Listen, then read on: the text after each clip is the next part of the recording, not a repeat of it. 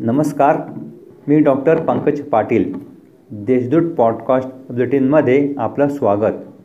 आज शुक्रवार चार नोव्हेंबर दोन हजार बावीस ऐकूयात जळगाव जिल्ह्याच्या ठळक घडामोडी. कार्तिक प्रबोधिनी एकादशीला चार नोव्हेंबर रोजी श्रीराम रथोत्सवाचे आयोजन करण्यात आले आहे. या रथोत्सवाचे यंदाचे एकशे पन्नासावे वर्ष असून रथोत्सवाची संपूर्ण जजत तयारी करण्यात आली आहे.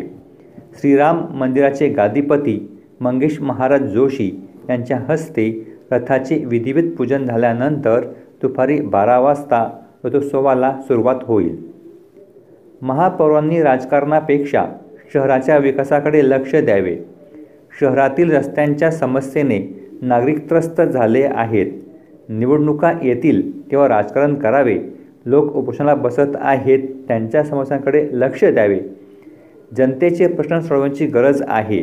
राजकारणापेक्षा पाठपुरावा महत्त्वाचा असून आरोप करण्याऐवजी महापौरांनी प्रशासनाकडून काम करून घेतले पाहिजे.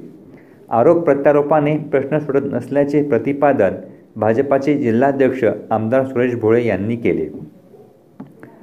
धनगाव येथील सभेत आक्षेपार्ह वक्तव्य केल्यामुळे युवा सेनेचे राज्य विस्तारक शरद होळी यांना महाप्रबोधन यात्रेत भाषण करण्यास जिल्हाधिकाऱ्यांनी बंदी घातली. त्यानुसार कोळी यांना सात दिवसांसाठी जिल्हाबंदी करून महाप्रबोधन प्रबोधन यात्रेतील दोन्ही सभा रद्द करण्याचे आदेश काढले आहेत.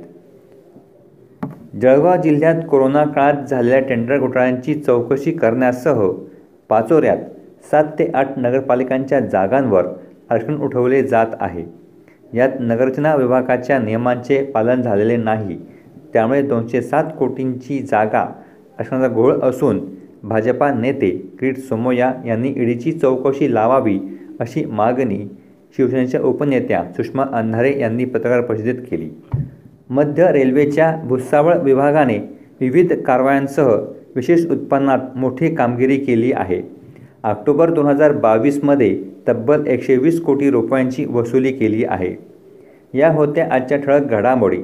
आता वेळ झाली थांबण्याची. भेटूया पुढील पॉडकास्ट प्रसारणात.